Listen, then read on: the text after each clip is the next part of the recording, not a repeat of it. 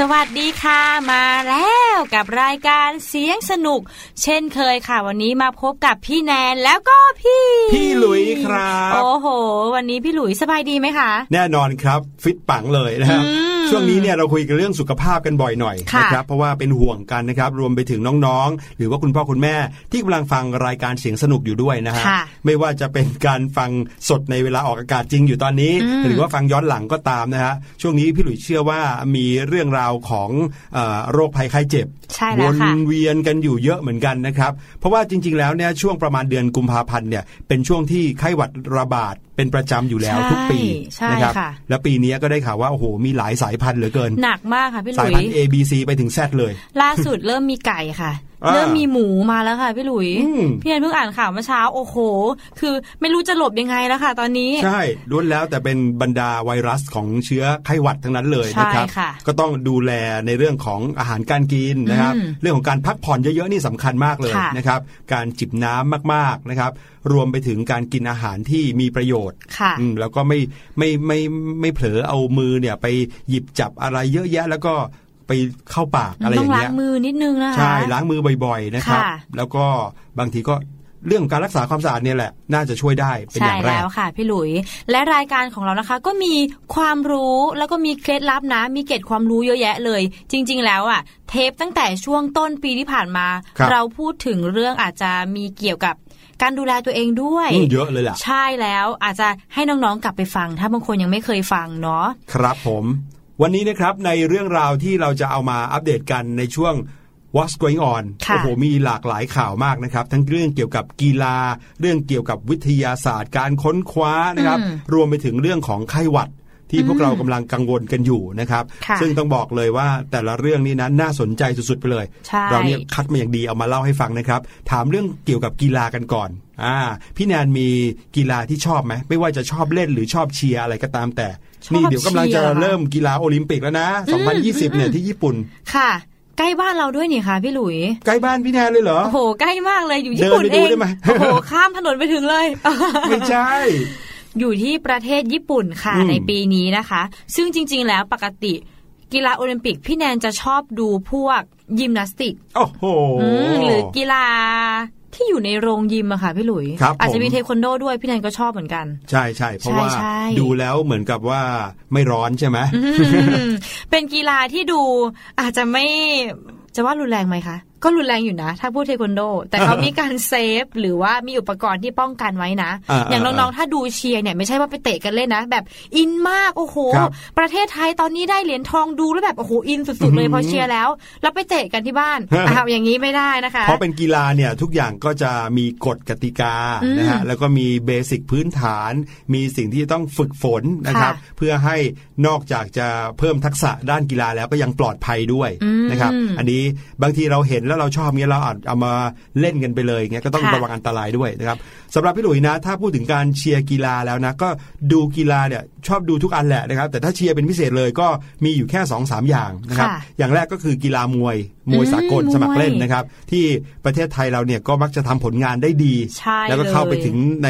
แบบรอบลึกโอ้ๆนะได้ครับเหรียญทองตลอด หลายครั้งได้เหรียญทองกลับค่ะบ้านด้วยนะครับ หรือบางทีก็เป็นกีฬาที่แบบโอ้โหทำลายสถิติกันเป็นว่าเล่นเลยอะไรคะไม่ว่าจะเป็นวิ่งร้อยอ๋อเมตร หรือว่าว่ายน้ำอย่างเงี้ยค่ะซึ่งอันเนี้ยจะไม่ใช่นักกีฬาไทยที่แสดงฝีมือได้เต็มที่ขนาดนั้นนะครับอืมแต่ว่าจะเป็นนักกีฬาที่แบบโอ้โห อย่างอเมริกาค่ะจีนอย่างเงี้ยอืมโอ้โห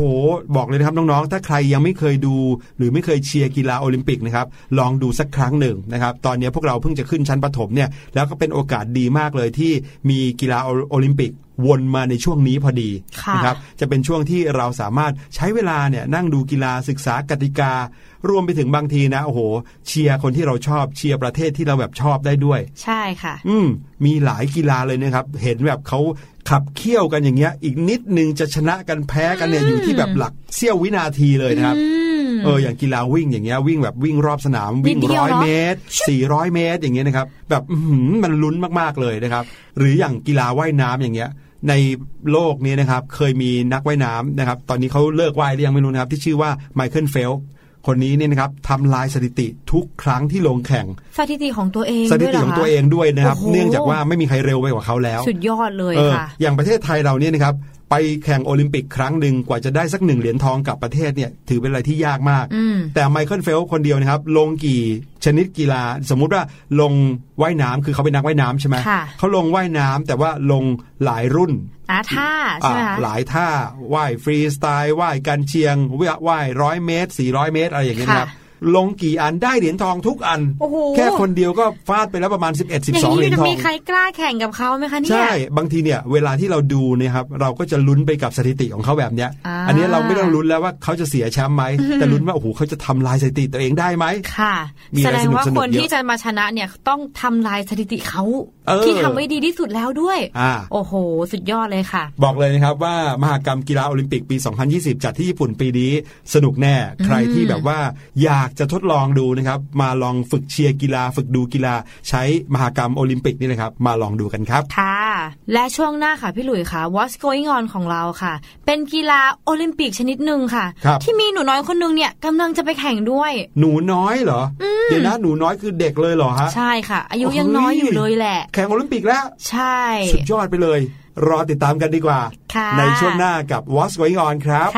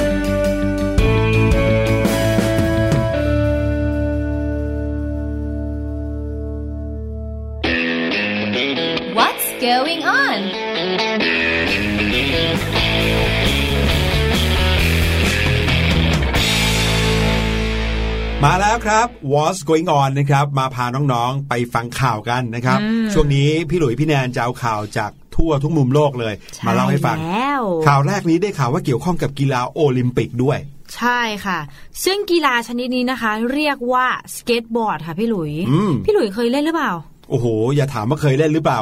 เคยวิ่งได้สักถึง 10 เมตรหรือเปล่าเฮ้ยสิบเมตรเลยเหรอ เพราะว่ายากมากเลยนะริครับ จริงๆเล่นยากเหมือนกันนะพี่แอนเคยพยายามจะเล่น แต่ก็แบบว่า แค่ได้ทุดทุดเอาขาข้างหนึ่งอ่าทุดสเก็ตบอร์ดก็คือ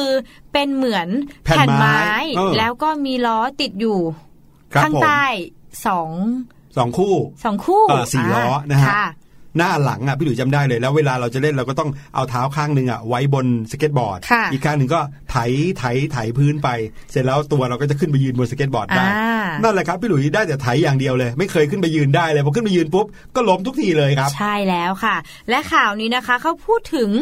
เด็กหญิงวัย 11 ปีค่ะ ที่เขาเนี่ยกำลังจะไปแข่งที่โอลิมปิกที่ญี่ปุ่นนี่ค่ะอืมพี่หลุย ซึ่ง11น้องขวบเองใช่ค่ะ ซึ่งน้องคนนี้นะคะ ชื่อว่าสกายบราวน์ค่ะ เป็นเด็กหญิงวัย11 ขวบ ที่ถือว่าสั่นสะเทือนวงการสเก็ตบอร์ดโลกเลยนะคะพี่หลุยโอ้โหเดี๋ยวนะฮะกีฬาสเก็ตบอร์ดเนี่ยถูกบรรจุเข้าไปในกีฬาการแข่งขันกีฬาโอลิมปิกแล้วด้วยใช่ไหมครับเพเพิ่งเป็นครั้งแรกที่ญี่ปุ่นด้วยค่ะอ๋อใช่แล้วค่ะ ซึ่งเธอเนี่ยนะคะ เอาชนะผู้ใหญ่หลายคนได้เลย และได้ตั้งเป้าที่จะไปแข่งที่โอลิมปิกที่ญี่ปุ่นนี้ให้ได้เลยค่ะ ครับ พี่หลุยคะรู้ไหมว่าน้องคนนี้ค่ะน้องสกายครับเขาเริ่มที่จะสนใจสเก็ตบอร์ดตั้งแต่กี่ขวบค่ะเดี๋ยวนะ ถ้าเกิดว่าไปแข่งโอลิมปิกตอนที่อายุ 11 ขวบเนี่ยค่ะก็น่าจะเล่นมาสักสัก 2 ปีมั้งอะเล่นเก่งๆ ก็น่าจะเริ่มที่ 8 ขวบ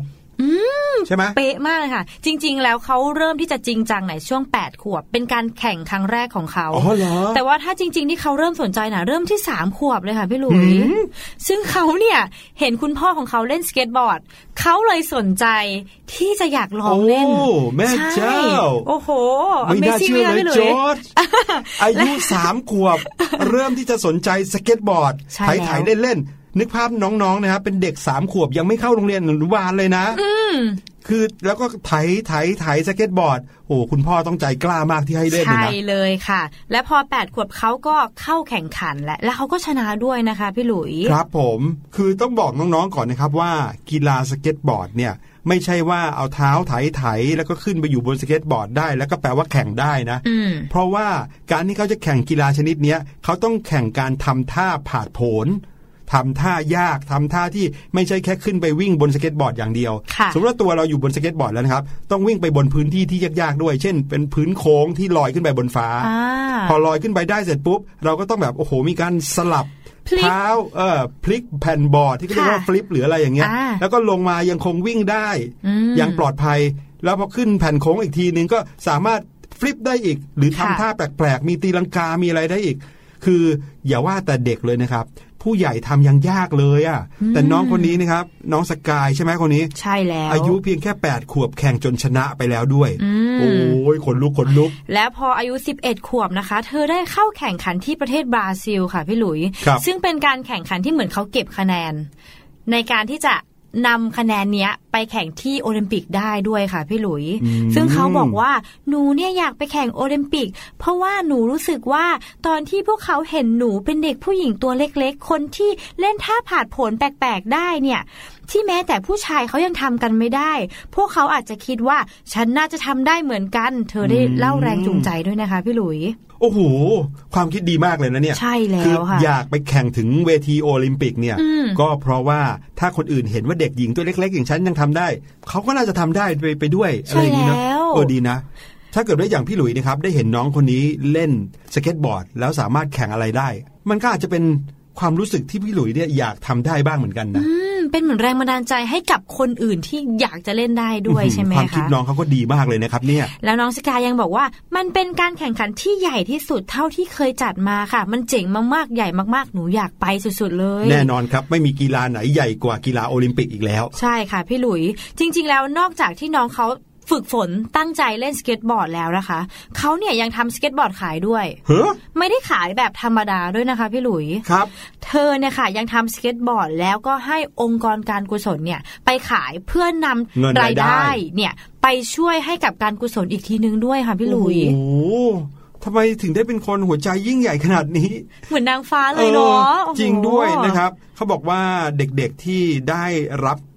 ประโยชน์นะครับ จากการขายสเก็ตบอร์ดอันนี้เนี่ยก็เป็นเด็กๆในหลาย ๆ ประเทศเลยนะค่ะก็คืออย่างเช่นในกัมพูชาในอัฟกานิสถานในแอฟริกาใต้ ใช่ ซึ่งทุก 10 ดอลลาร์ที่เขาขายสเก็ตบอร์ดได้ค่ะ ก็คือจะถูกบริจาคไปให้เด็กๆเหล่านั้นค่ะพี่หถูกบริจาคไปนะครับ ใช่แล้ว จากรายงานข่าวนะคะ พี่หลุยมีการนำวิดีโอของเด็กหญิงคนหนึ่งจากกัมพูชาค่ะ ให้สกายดูด้วยค่ะ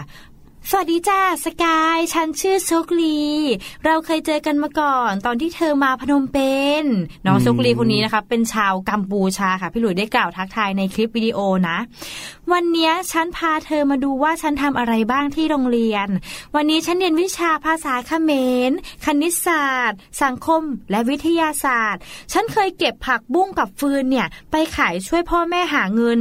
แต่ว่าตอนเนี้ยฉันหยุดเก็บผักบุ้งแล้ว และได้เรียนหนังสือแล้ว ฉันมีความสุขมากๆเลย เพราะว่าฉันน่ะได้เรียนกับคุณครูและเพื่อนๆอีกมากมายเลยน้องซุกลีมเล่าไว้ในคลิปค่ะพี่หลุย พูดง่ายๆก็คือว่าเงินที่ได้จากการขายสเก็ตบอร์ดผ่านองค์กรการกุศลเนี่ยได้ถูกนำไปช่วยเหลือน้องเด็กๆ ในกัมพูชาเหล่านี้ให้เขาได้เรียนหนังสือ ใช่แล้วค่ะสุดยอดเลย และน้องโซกลียังบอกอีกนะคะว่า ถ้าน้องเขาโตขึ้นเนี่ยเขาอยากจะเป็นหมอโอ้โอ้เห็นไหมเนี่ยการทำดีๆของคนคนหนึ่งนะ สามารถส่งต่อความรู้สึกดีๆ การให้ไปสู่คนได้อีกจำนวนมหาศาลเลยนะครับ ใช่แล้วค่ะ โอ้หวังว่านี้คงจะเป็นหนึ่งตัวอย่างนะครับ ให้กับชาวเสียงสนุกนะครับ ได้เห็นว่าการที่เราตั้งใจทำอะไรจริง ๆ สักอย่างอย่างน้องสกายคนเนี้ยโอ้โหชอบสเก็ตบอร์ดมากนะครับอืมฝึกจนเก่งจนกระทั่ง อยากมีความฝันที่จะไปโอลิมปิกเลยนะครับค่ะแถมสิ่งที่ทำยังเป็นสิ่งที่เป็นการกุศล เพื่อมอบให้กับเด็กอื่น ๆ ทั่วโลกอีกด้วย ใช่นะครับแล้วค่ะจริง ๆ เราอาจจะไม่ต้องไปทำความดีอะไรใหญ่โตขนาดนั้นก็ได้นะอืมแค่สิ่งเล็ก ๆ ที่เราทำได้ให้คนรอบ ๆ ข้างเราเนี่ย เดือดร้อนน้อยที่สุดเป็นภาระของเขาให้น้อยที่สุดเช่น คุณพ่อคุณแม่อย่างเงี้ยค่ะเราเห็นว่าเราช่วยอะไรท่านได้เราก็ช่วยนี่ก็ถือว่าเป็นจุดเริ่มต้นที่ดีแล้วค่ะนะครับ โอ้โห ขอบคุณมาก ๆ เลยกับข่าวแรกข่าวนี้ทำให้พี่หลุย ใจคอเนี่ยโอ้โหฟื้นขึ้นมาเลยอื้อหือจากความรู้สึกว่า โอ้ยจะป่วยไหมเนี่ย เพราะว่าฝุ่นไวรัสโคโรนาก็เยอะโอ้โหเอ้ยฝุ่นได้พีรัเอ็บมสองจุดห้าพลังก็บเยอะวกพุ่งปตอนนี้ไม่เยะกลัวแล้วครับฝุ่นจะ PM 50 ก็ไม่กลัวแล้วโอ้โหนะครับมาอีกถึงอีกหนึ่งข่าวนะครับ เป็นข่าวเกี่ยวกับการเล่นกีฬาเหมือนกัน ไม่รู้ว่าเล่นกีฬาหรือว่าเล่นเกมนะครับ แต่ว่า ทำให้เหงื่อออกได้เอ้ยออกกำลังกายอย่างนี้นะปะคะพี่หลุย ก็น่าจะใช่ด้วย แต่ก็เป็นการเล่นเกมด้วย แต่ว่าหนุ่มคนนี้เขาไม่ได้ทำเพื่อที่จะไปโอลิมปิกนะครับค่ะหนุ่มคนนี้เขาใช้ลู่วิ่งไฟฟ้าที่บ้านนะครับอืมต่อคู่กับจอยสติ๊กของเขามาเล่นเกมนะครับ ถามว่าทำไม เพราะว่าเขาต้องการเล่นเกมในแบบที่เอ่อสามารถเคลื่อนไหวได้จริง ถ้าเกิดว่าน้องๆนึกภาพออกนะว่าจะมีเกมอยู่บางประเภท เช่นเกม V หรือเกมอะไรอย่างเงี้ยที่ค่ะเราจะมีจอยสติ๊กในชนิดที่เราอะทำเหมือนกับเล่นอยู่ในเกมนั้นจริง ๆ เช่นค่ะถ้าเกิดว่าในเกมเนี้ยตัวเราอะกำลังวิ่ง เราก็ต้องวิ่งจริงอืมๆเกมเนี้ยทำท่าคว้างเราก็ต้องทำท่าคว้างจริงค่ะๆเขาจะจำลองสถานการณ์ให้เหมือนกับว่าเราเนี่ยสามารถที่จะอยู่ในพื้นที่นั้นจริง ๆ ได้เลยอืมพี่หลุยรู้ไหมคะว่าลู่วิ่งเนี่ยนอกจากใช้ในการวิ่งเขาไว้ใช้ทำอะไรบ้างคะเออ ปกติแล้วลู่วิ่งก็ก็ต้องเอาไว้วิ่งสิครับโอ้แต่พี่แนนเห็นหลายบ้านเลยนะคะลู่วิ่งเขาไว้ใช้ตากผ้าหรือเปล่าคะพี่หลุยเป็นเป็นเครื่องตากผ้า ใช่ค่ะที่ราคาแพงที่สุดในโลก เออเออ แต่เป็นเพราะว่าบางทีเนี่ยบางทีเห็นของที่อยู่ที่บ้านตั้งอยู่เฉยๆแล้วไม่ได้ใช้อะ น่าจะใช้ตากผ้าได้ดีกว่าใช้วิ่งไงเพราะวิ่งนานๆทีแต่ตากผ้านี่ตากบ่อยกว่าอ่าใช่ค่ะ แต่ว่าไม่เหมือนหนุ่มคนนี้ใช่ไหมคะที่พี่หลุยได้บอกไป แน่นอนครับ เพราะว่าคนนี้เนี่ยเขามีลู่วิ่งไฟฟ้าอยู่ที่บ้าน ในขณะเดียวกันเขาเองก็ได้เกมมาใหม่เกมหนึ่งครับ ซึ่งเกมเนี้ยจำลองสถานการณ์ให้ตัวเขาเนี่ยจะต้องเข้าไปส่งของในพื้นที่ที่ยากลำบากต่างๆ มากมาย ส่งของเอเลยอแบกของเต็มหลังโอ้อันนี้คือหมายถึงตัวละครในเกมนะค่ะแบกของเต็มหลังแล้วก็ไปในที่ต่างๆ เช่น ในเหมืองบ้าง ในเขื่อนบ้าง ในสมรภูมิรบบ้างโอ้โหเพื่อเอาของชิ้นหนึ่งไปส่งให้คนอ่าเป็นนะครับเกมส่งของอ่าแต่ว่าเป็นเกมแบบเหมือนกับส่งของในที่ที่ยากๆหน่อย คือจนะบริงๆแล้วเราต้องเล่นด้วยอะไรคะใช้จอยสติ๊กธรรมดาเลย ก็คือคอนว่าโทรลด้วยเดิน control ด้วยการเลี้ยวถือจอยสติ๊กในมืออะแล้วก็กดปุ่มขึ้นปุ่มลง ปุ่มซ้ายปุ่มขวาอืมปุ่ม A B C D กระโดดย่ออะไรเงี้ยค่ะเหมือนกันทั่วๆไป แต่หนุ่มคนนี้เขาดัดแปลงครับโอ้ดัดแปลงให้การบังคับในจอยสติ๊กเนี่ยเปลี่ยนให้กลายเป็นการบังคับด้วยการ ทำเหมือนกันกับในเกมทำยังไง ตัวเขาก็ต้องทำอย่างนั้นจริงโอ้ๆโอ้ยอัจฉริยะไหมอย่างนี้ถ้าเกมกลิ้งเราต้องกลิ้งด้วยหรือเปล่าคะพี่หลุย ไม่แน่ไม่แน่ แต่เท่าที่พี่หลุยเห็นภาพนี้ก็ประหลาดมากแล้วนะครับผู้ชายคนนี้ชื่อนายอเลนแพนนะครับเขาเป็นวิศวกรไฟฟ้า ซึ่งเขาก็ปิ๊งไอเดียในการนำส่วนผสมของ Joy Controller นะครับในเครื่องอ่า PlayStation ค่ะมาต่อเข้ากับลู่วิ่งไฟฟ้าที่บ้านเขา เพื่อนำมาเล่นเกมส่งของที่ชื่อว่า Dead Stranding ที่ชาวเกมว่ากันว่าเป็นเกมแนวจำลองการเดินที่ที่แบบสมจริงมากๆเลยค่ะนะครับแต่ว่าก็อย่างที่บอกครับเขาก็ต้องใช้จอยสติ๊กเล่นใช่ไหมอันนี้เขาเอาจอยสติ๊กเนี่ย ต่อสายต่างๆ ออกมาโอ้โหพันกันยุ่งเหยิงไปหมดเลยนะครับมาต่อกับเครื่องลู่วิ่งไฟฟ้าของเขาโอ้โหเก่งมากเลยเอออะพี่เรียกว่าเป็นอุ๋การดัดแปลงจอยเกมของเขานะครับแต่ว่าเหมือนเขาเป็นวิศวกรไฟฟ้าด้วยใช่ไหมคะเขาก็คงจะมีความรู้หน่อยนะฮะค่ะว่าเออถ้าอยากจะให้มันส่งผลกันและกันต้องทำยังไงอะไรเงี้ยนะครับอืม แน่นอนครับลู่วิ่งไฟฟ้าอันนี้ก็เช่นเดียวกัน ถ้ามีการออกแรงเดินบนนั้นด้วยแรงที่มากพอ มอเตอร์ไฟฟ้าก็จะเปิดและปิดคำสั่งให้ตัวละครในเกม เดินหรือวิ่งตามแรงที่ออก ดังนั้นมันเลยทำให้ถ้าเขาวิ่งเร็วในเกมนั้นก็จะวิ่งเร็วด้วยค่ะถ้าเขาวิ่งช้าหรือเขาเดินตัวละครในเกมนั้นก็จะเดินด้วยอ่านะครับ แน่นอนนะครับ เวลาที่เขาหมอบ หรือเวลาที่เขากำลังจะต้องยื่นมือไปทำอะไร ตัวละครในเกมนั้นก็ทำตามได้ด้วยอ๋อโหเก่งมากๆนะครับ ปรากฏว่า เล่นไปได้ประมาณไม่กี่นาที เชื่อไหมครับ การออกแรงบังคับให้ตัวละครเดินหรือวิ่งตามที่เขาทำในเกมเนี่ยนะครับทำให้เหงื่อของเขาออกได้แบบโอ้โหโซมร่างกายเลยนะครับโอ้โหเป็นการออกกำลังกายที่หนักมากเลยใช่ไหมคะใช่พร้อมกับเล่นเกมก็ยากขึ้นด้วยอ๋อจากที่ใช้จอยธรรมดาคราวนี้ก็เลยต้องแบบโอ้โหใช้จอยด้วยนะครับมือก็ต้องใช้จอยด้วย ตัวขาอะไรก็ต้องวิ่งด้วย อะไรอย่างเงี้ยอย่างเงี้ยเรียกว่าเป็นการใช้เวลาอย่างคุ้มค่าได้หรือเปล่าคะอืมเป็นไปได้นะ เพราะว่าอยากเล่นเกมก็อยากเล่น อยากออกกำลังกายก็อยากออกฮะอะเลยทำพร้อมกันไปเลยเออโอ้โหเลยสุดยอดเลยค่ะ ใช่อันนี้พี่หลุยส์ชอบมากเลยนะครับ เป็นไอเดียที่นอกจากจะเป็นการเขาเรียกอะไรอะเป็นการดัดแปลงของที่มีอยู่ให้ใช้ประโยชน์ได้แบบมากเพิ่มมากขึ้นแล้วนะครับค่ะยังเป็นการออกกำลังกายได้จริง ๆ ใครว่าเล่นเกมจะต้องเสียสุขภาพเสมอไปอืมเจอเกมนี้เข้าไปเจอเทคนิคการดัดแปลงจอยเกมเข้าไปเนี่ยโอ้โหโอ้โหเหมือนเป็นการออกกำลังกายเลยนั่นสิเนาะในข่าวนะครับเขาบอกว่าเขามีการ ทดลองนะครับ วัดรอบเอวตัวเองก่อนเล่นกับหลังเล่นด้วยเฮ้ยปรากฏว่าหลังเล่นเนี่ยโอ้โหเอวยุบเลยนะครับขอบคุณที่มานะครับจาก YouTube ช่องอเลนแพนนะครับเข้าไปที่ YouTube ช่องของเขาเลยที่เขานำเสนอข่าวนี้ด้วยตัวเขาเองนะครับค่ะชื่อตอนว่า sufficiency advance นะครับโอ้ลองเข้าไปเสิร์ชดูกันได้ก็จะได้เห็นเลยว่า เขาก็จะเหมือนกับรีวิวให้ดูเป็นขั้นตอนเลยว่าเขาคิดอย่างนี้นะทำแบบนี้แล้วเขาทดลองเล่นให้ดูเลยอืมครับผม สุดยอดเลยค่ะ เอาละค่ะพี่หลุยมาถึงข่าวสุดท้ายของวันนี้แล้ว เป็นข่าวที่เหมือนเราได้พูดไว้เมื่อกี้ครับเป็นเกี่ยวกับอะไวรัสโคโรนาโคโรนาที่กำลังเป็นข่าวอยู่ แต่ว่าตอนนี้เป็นข่าวที่ผิดผิดๆค่ะพี่หลุย ใช่ครับ แล้วก็อย่างที่บอกครับ มีคนพูดว่าการแพร่ข่าวที่ผิดหรือว่าอืม fake news เนี่ยนะครับ แพร่ไปได้เร็วยิ่งกว่าตัวไวรัสเองซะใช่อีกแล้ว เพราะจริงๆแล้วนะครับมันดูเหมือนแบบเป็นข่าวที่แปลกมันน่าสนใจอืมคนมันเลยอะแชร์กันไปแชร์กันไปอย่างรวดเร็วเลยค่ะใช่ครับ ข่าวนี้นะครับสรุปมาจากเว็บไซต์ของสำนักข่าวรอยเตอร์นะครับเขาพูดถึงประเด็นและหัวข้อการอ้างผิดๆเกี่ยวกับไวรัสโคโรนาที่กำลังแพร่ระบาดไปทั่วโซเชียลเลยนะครับอืมอย่างแรกสุดเขาบอกว่า การดื่มน้ำยาฟอกขาวช่วยรักษาไวรัสโคโรนาเฮ้ยจะเป็นไปได้ยังไงจะเป็นดื่มไปยาได้ฟยัอกงไงขาวนั่นน่ะสิคะครับผมเรื่องนี้นะครับองค์การอาหารและยาของสหรัฐอเมริกาออกมาเตือนแล้ว แล้วก็ชี้แจงแล้วว่าไม่น่าจะเป็นไปได้ แล้วก็ส่งผลร้ายแรงต่อสุขภาพแน่นอนอืมแน่นอนค่ะ อย่างที่สองนะคะเขาบอกว่าคลื่น 5G เนี่ยทำลายระบบภูมิคุ้มกันอ่าก็เลยทำให้ติดไวรัสง่ายใช่ค่ะเหมือนลือกันว่าเออในจีนเนี่ยมีการทดลองใช้คลื่น 5G กันไปแล้วนะครับอ่าซึ่งก็คือแบบโอ้โหคลื่นแบบอินเทอร์เน็ตอะไรอย่างเงี้ยใช่แล้วซึ่งเขาก็เลยค่ะลือลือกันไปว่าน่าจะเป็นเพราะเรื่องนี้นะครับแต่ว่าจริงๆแล้วการทดลองคลื่น 5G ในประเทศจีนน่ะเริ่มมานานแล้วนะครับผมนานมาก อีกเรื่องหนึ่งนะครับเขาบอกว่ามหัศจรรย์วิตามินซียาดีที่คนส่วนใหญ่ไม่รู้ เขาบอกว่าวิตามินซีสามารถต้านไวรัสโคโรนาได้เฮ้ยอ่านะครับซึ่งประเด็นนี้นะครับถูกปั่นขึ้นมาโดยกลุ่มผู้ที่ต่อต้านวัคซีนสนับสนุนธรรมชาติบำบัดนะครับอืมก็แชร์ข้อมูลบนโลกโซเชียลนะครับว่าวิตามินซี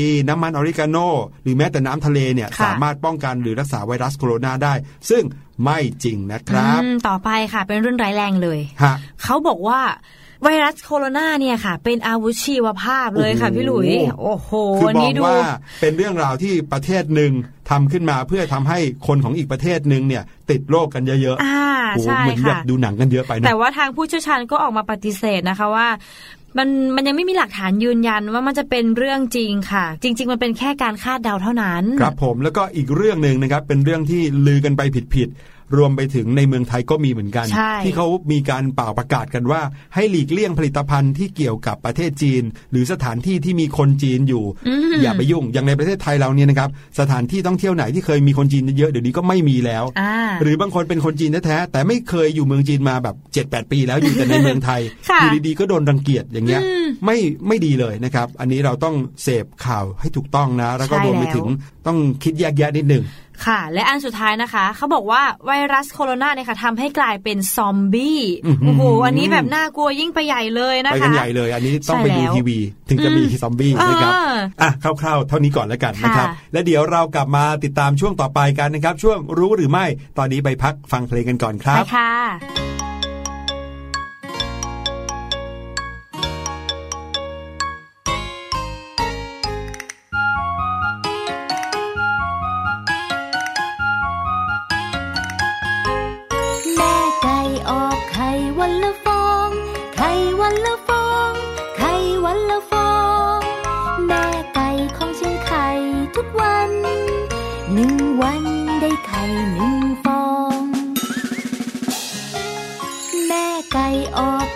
ไ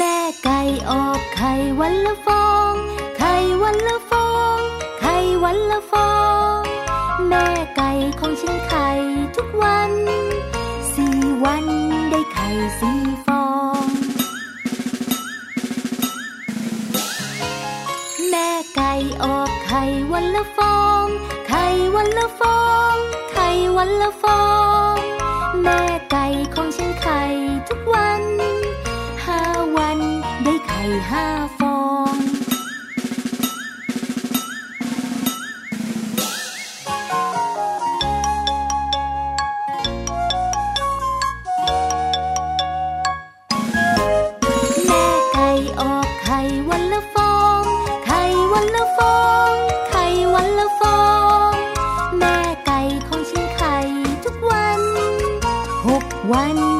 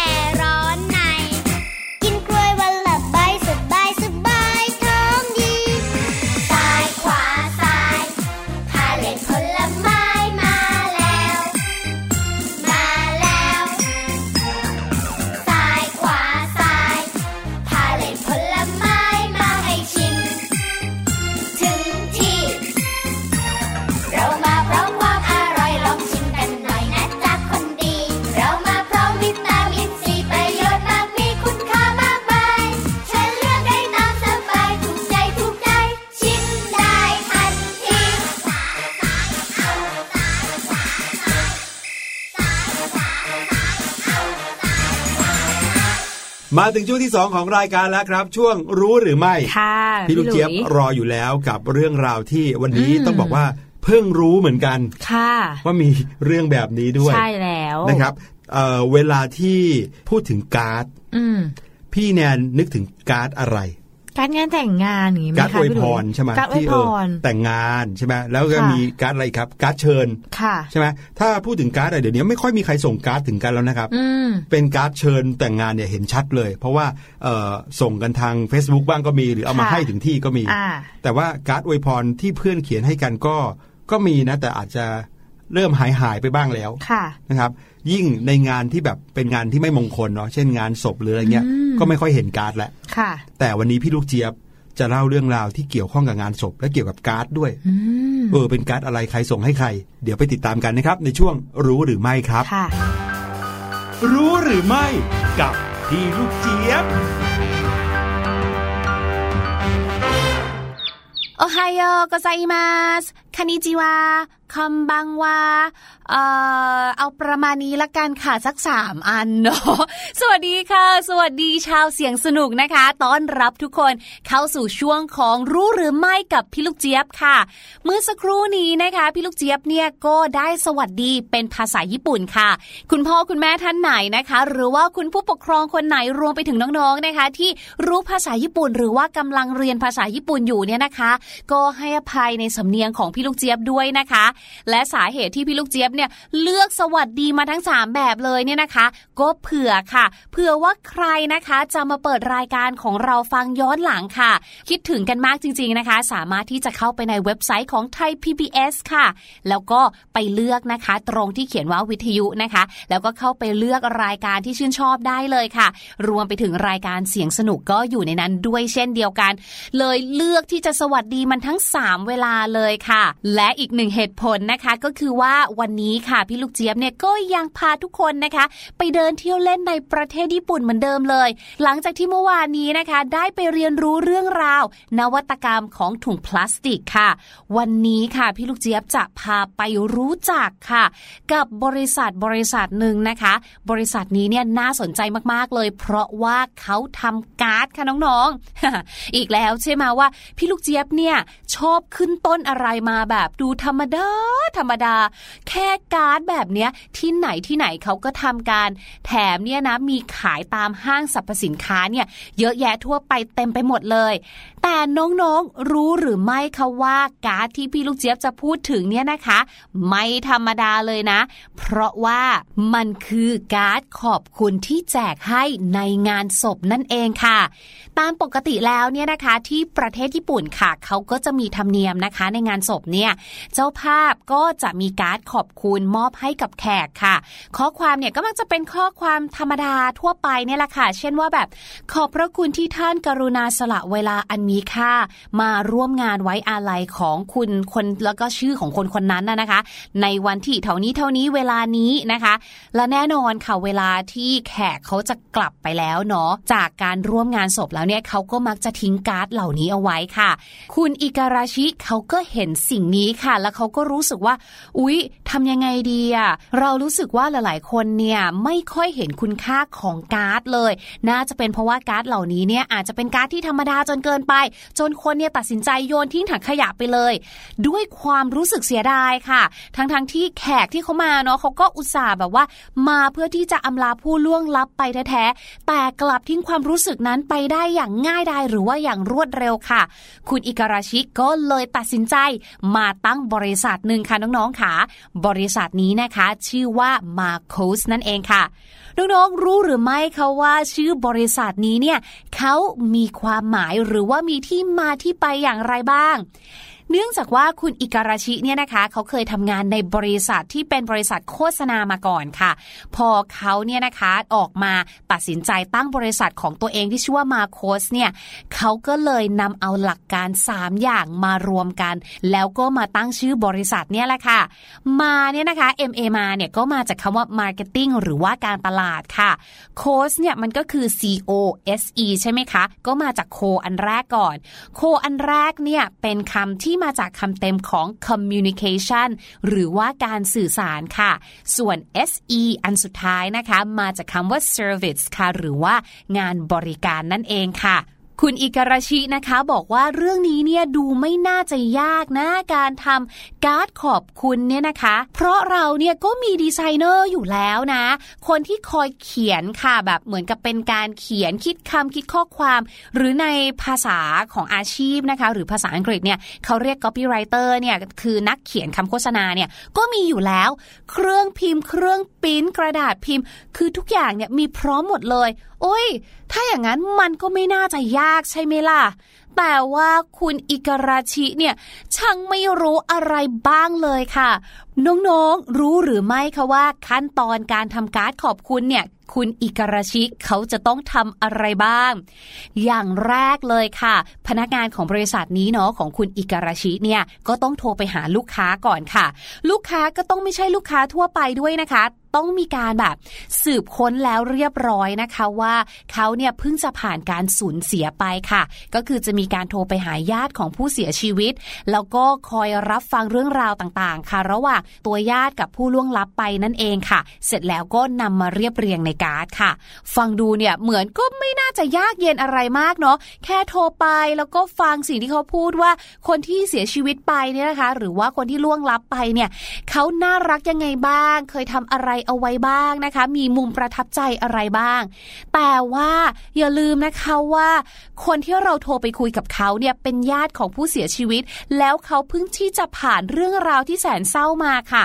ดังนั้นค่ะการที่พนักงานโทรไปคุยเนี่ยก็ต้องคอยรับฟังอารมณ์ของญาตินะ บางทีก็มีโมโหใส่บางคนก็แบบเสียใจร้องไห้ฟูมฟายจนเล่าเรื่องไม่ค่อยจะรู้เรื่องเลยค่ะ พนักงานของคุณอิการาชิเนี่ยนะคะ ก็ต้องหาวิธีคุยให้ญาติสงบอารมณ์ลงค่ะ เพื่อที่จะเปิดใจแล้วก็คุยเรื่องราว หรือได้บอกเล่าส่งต่อความทรงจำดีๆ ออกมาให้ได้ ในระยะเวลาสั้นๆ นั่นเอง หลังจากนั้นนะคะทาง copywriter ค่ะ หรือว่านักเขียนเนี่ยเขาก็จะเขียนเนื้อหาต่างๆ ที่บอกเลยนะคะว่ามันเป็นแค่การ์ดเนาะดังนั้นจะเขียนออกมาเนี่ยยาวเป็นเล่มเนี่ยไม่ได้ค่ะ เขาก็จะเขียนออกมาสั้นๆ ไม่เวิ่นเว้อนะคะ กระชับมากพอที่จะทำให้ผู้อ่านเนี่ยรู้สึกประทับใจได้ค่ะ หลังจากนั้นค่ะก็มีการพิมพ์ข้อความส่งไปให้ญาติของผู้เสียชีวิตเนี่ยนะคะ ตรวจสอบค่ะ พอญาติยืนยันโอเคแล้วก็พิมพ์การ์ด แล้วก็จัดส่งให้กับบรรดาแขกเหรื่อต่างๆ นั่นเองค่ะ เรียกได้ว่าเป็นอีกหนึ่งธุรกิจเ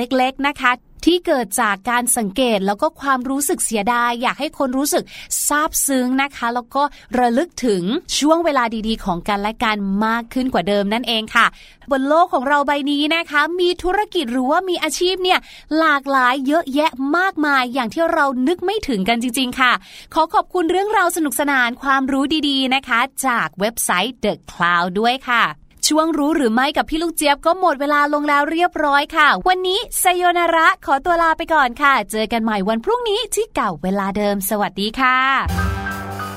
รู้หรือไม่กับพี่ลูกเจี๊ยบโอ้ เป็นเรื่องราวที่ดีจังเลย จริงค่ะพี่หลุยอืมมีคุณค่านะสิ่งที่เขาทำแบบเนี้ยใช่แล้วนะครับอะอย่างน้อยที่สุดนะครับ ก็ทำให้คนในครอบครัวเดียวกันเนี่ยนึกถึงสิ่งดีๆ ที่ญาติพี่น้อง คนใกล้ชิดนะ คุณพ่อคุณแม่หรือใครก็ตามแต่ที่เสียชีวิตไปเนี่ยเขาเขา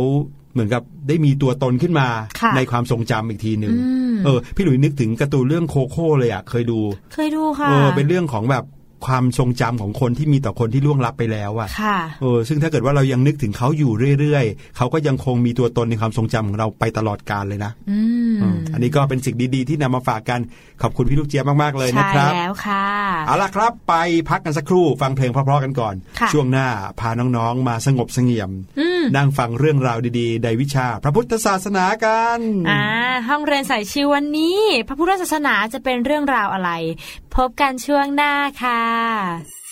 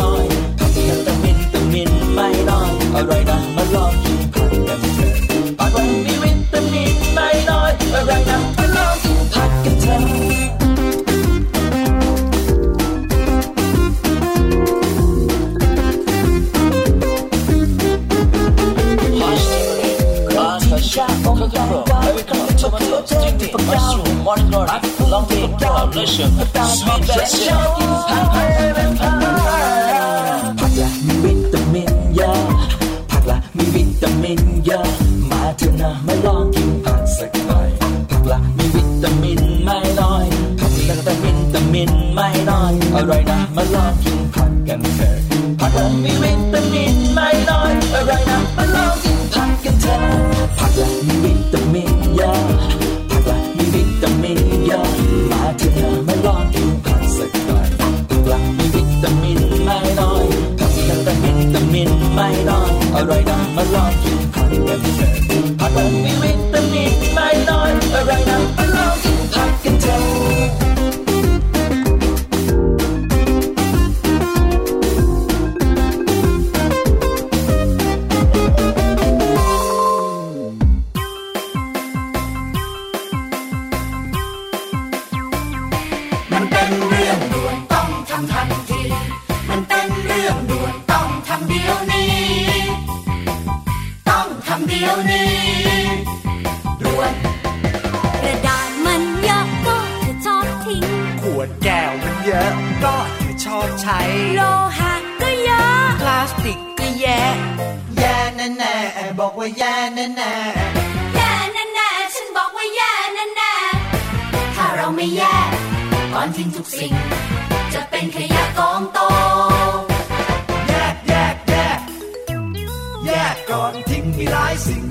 ที่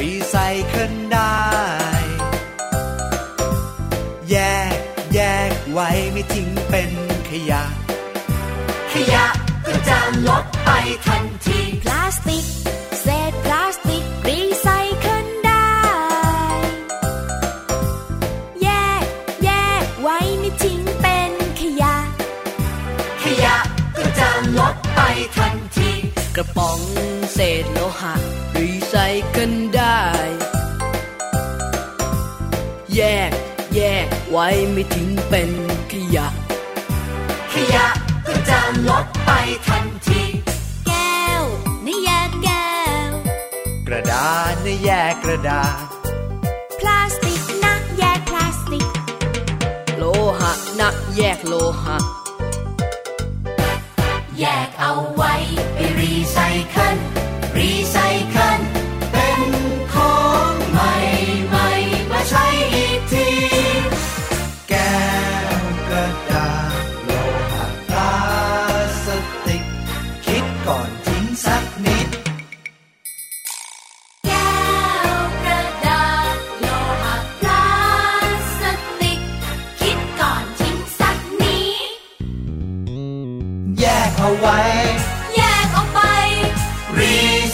เคิลเถิดนะ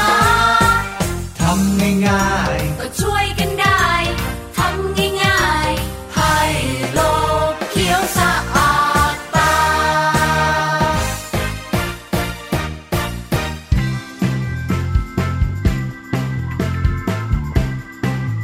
ห้องเรียนสายชิว มาถึงช่วงห้องเรียนสายชิวนะครับแหมค่ะวันนี้ก็ จริง ๆ ก็ชิวนะ เพราะว่าพี่หลุยส์อะชอบฟังเรื่องราวแบบเนี้ยที่กำลังจะเล่าในช่วงนี้วันนี้นะครับค่ะเป็นวิชาพุทธพระพุทธศาสนาค่ะนะครับแล้วก็เรื่องที่จะเล่าเนี่ยคล้าย ๆ กับนิทานเลยอ่านะครับ อย่างเช่นเวลาที่เล่าถึงประวัติพระพุทธเจ้าอย่างเงี้ยเขาเรียกว่าพุทธประวัติใช่ไหมค่ะเราก็จะรู้สึกเหมือนฟังนิทานนะพี่หลุยส์ว่าค่ะเออชอบฟังอย่างผู้ใหญ่หรือคุณปู่คุณย่าเล่าให้ฟังอย่างเงี้ย ฟังเพลินแป๊บเดียวทำไมรู้ไหมหลับอุ้ย อย่างพี่แนนก็ได้ไปฟังเหมือนการเล่าอย่างเงี้ยค่ะครับเป็นการเทศน์ของพระที่วัดอืมเวลาที่เราไปวัดก็จะมีช่วงที่พระเขาจะแสดงธรรมเทศนาก็คือเทศน์ให้เราฟังอ๋อบางทีเขาก็จะเล่าเกี่ยวกับพุทธประวัติ หรือว่าประวัติของวันสำคัญต่างๆ ทางพระพุทธศาสนาค่ะอืมพี่หลุย ใช่ครับ ถ้าเกิดว่าน้องๆคนไหนไปวัดกับคุณพ่อคุณแม่บ่อยๆนะค่ะจะได้ฟังเรื่องราวแบบเนี้ยบ่อยใช่ๆซึ่งพี่หลุยว่าบางทีก็ทั้งสนุกด้วยตื่นเต้นด้วย บางทีก็ได้ความรู้ได้อะไรดีๆ ให้กับตัวเราเองด้วยนะครับค่ะวันนี้นะพี่หลุยจะพาน้องๆ มารู้จักกับกลุ่มคนกลุ่มหนึ่ง ซึ่งมีความสำคัญมากเลยทางพระพุทธศาสนาค่ะถ้าไม่มีเขาเหล่านี้นะครับ การเผยแผ่พระพุทธศาสนาในยุคสมัยของพระพุทธเจ้าที่ยังคงทรงมีชีวิตอยู่เนี่ยนะครับค่ะอาจจะยากขึ้นใช่นะครับแล้วคนกลุ่มนี้มีชื่อว่าปัญจวัคคีย์อ่า มีใครรู้จักบ้างปัญจวัคคีย์คือใคร พี่แนนเองนี่เนื่องจากพี่แนนไปฟังบ่อยครับปัญจวัคคีย์นะคะก็คือกลุ่มนักบวชเนี่ยที่ตั้งขึ้นมาเป็นนักบวชที่ปรากฏอยู่ในพระพุทธศาสนาในฐานะ พิสุชุดแรกค่ะ ที่เข้ามาบวชเป็นสาวก ซึ่งมีทั้งหมด 5 รูปค่ะ ครับผมห้ารูปนี่ต้องบอกก่อนนะว่า เวลาที่เราเรียกลักษณะนามของพระสงฆ์ค่ะเราจะเรียกว่ารูปใช่นะครับพระแล้วสงฆ์หนึ่งรูปสองรูปสามรูป แต่ถ้าเกิดว่าเป็นพระพุทธรูปอืมที่ตั้งอยู่ที่เอ่อห้องพระที่บ้านเราหรือในค่ะวัดเนี่ยเราเรียกว่าองค์ใช่แล้พระวพุทธรูปหนึ่งองค์สององค์สามองค์ แต่ถ้าพูดถึงพระที่เป็นคนเนี่ยนะครับพระสงฆ์เนี่ยจะเรียกว่าเป็นรูปนะครับ ก็ พระสงฆ์ห้ารูปแรก หรือว่าเป็นพระสงฆ์กลุ่มแรกนะครับของศาสนาพุทธก็คือปัญจวัคคีย์ทั้ง 5 คนนี้เองนะครับ ชื่อของเขาก็คือ อัญญาโกณทัญญะ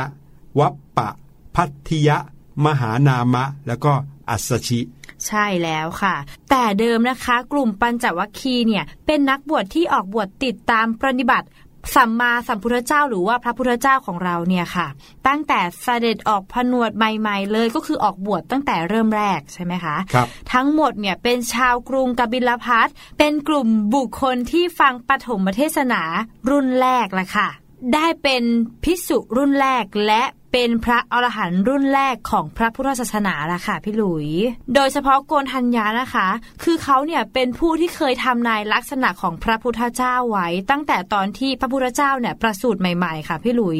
ส่วนอีกสี่ท่านนะคะ เป็นบุตรของพราหมณ์ในวังค่ะที่ทำนายลักษณะของพระพุทธเจ้าร่วมกับโกนทัญญะ เพราะพวกเขาเนี่ยมีความเชื่อว่าเจ้าชายสิทธัตถะเนี่ยจะต้องเป็นพระพุทธเจ้าจึงออกบวชตามค่ะพี่หลุย ครับผม และในวันที่พระพุทธเจ้านะครับ ได้ตรัสรู้เป็นพระพุทธเจ้าแล้วนะครับ พระองค์ก็ได้แสดงปฐมเทศนาค่ะก็คือการเทศน์ครั้งแรกเลยนะครับ หลังจากเป็นศาสดาของศาสนาพุทธแล้วเนี่ยอืมก็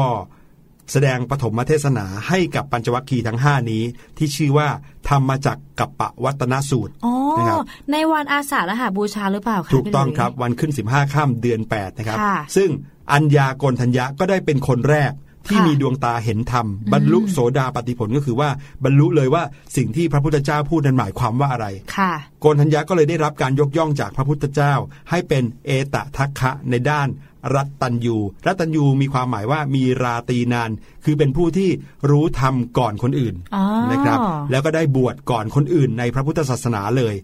จากนั้นนะครับพระพุทธเจ้าก็ทรงประทานสั่งสอนปัญจวัคคีย์ที่เหลืออีก 4 คนนั้น ให้บรรลุโสดาปติผล แล้วก็ประทานเอหิภิกขุอุปสัมปทาให้ เอหิภิกขุอุปสัมปทาหมายความว่าการบวชโดยมีพระพุทธเจ้าเป็นพระอุปัชฌาย์ค่ะเป็นคนบวชให้นะครับ หลังจากนั้นนะครับในวันแรมห้าค่ำเดือน 8 ก็คือ ถัดจากวันขึ้น 15ค่ำเดือน 8 มาอีก 5 วัน พระสัมมาสัมพุทธเจ้าก็ทรงแสดงพระธรรมเทศนาครั้งที่สองมีชื่อว่าอนัตตลักษณสูตร คือสูตรที่ว่าด้วยขันธ์ห้าให้กับพระปัญจวัคคีย์ฟังอีกครั้งหนึ่งนะครับค่ะ เมื่อจบพระธรรมเทศนาทั้ง 5 องค์ ก็ได้บรรลุธรรมเป็นพระอรหันต์ขึ้นพร้อมกันเลยอืมอันนี้คือเป็นตำนานที่เล่าขานกันในพุทธค่ะประวัตินะครับ แล้วก็ต่อมานะครับ พระอัสสชิ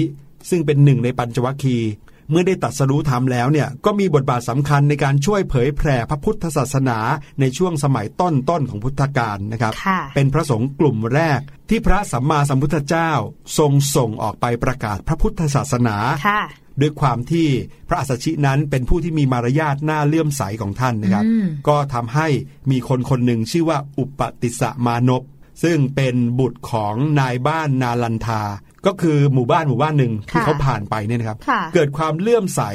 แล้วก็ออกบวชตามเลยนะครับอืมซึ่งพราหมณ์คนนี้หรือว่ามานพคนนี้นะครับ ก็กลายมาเป็นพระสารีบุตรนั่นเองครับ ใช่แล้วค่ะ และพระสารีบุตรนะคะพี่หลุยถือว่าเป็นอัครสาวกก็คือเหมือนเป็นมือขวาของพระพุทธเจ้าค่ะครับอได้รับการยกย่องว่าเป็นพระสงฆ์ที่มีสติปัญญาเนี่ยโอ้โหเก่งมากเป็นเลเลิยศเป็นเลิศมากๆเลยค่ะ ถ้าเขาเปรียบเทียบคือเหมือนเป็นแม่ทัพธรรมของพระพุทธเจ้าเลยค่ะพี่หลุย ครับผมนี่ก็คือประวัติคร่าวๆนะครับค่ะ ของปัญจวัคคีย์จริง ๆ ยังมีรายละเอียดอื่น ๆ ที่จะเอามาเล่าให้ฟังอีกเยอะเลย แต่ว่าละเอียดมากเกินไปเดี๋ยวจะไม่ชิวนะครับอืมวันนี้รายการเสียงสนุกหมดเวลาแล้วค่ะพบกันใหม่คราวหน้านะครับ ติดตามกันได้ทางเว็บไซต์ไทย PBS เข้ามาที่วิทยุแล้วก็เลือกรายการเสียงสนุกแบบนี้ใช่เช่นเคยแล้วลาไปก่อนนะครับ วันนี้สวัสดีสควัสรัดีบค่ะสบัดจินตนาการ สนุกกับเสียงเสริมสร้างความรู้ในรายการ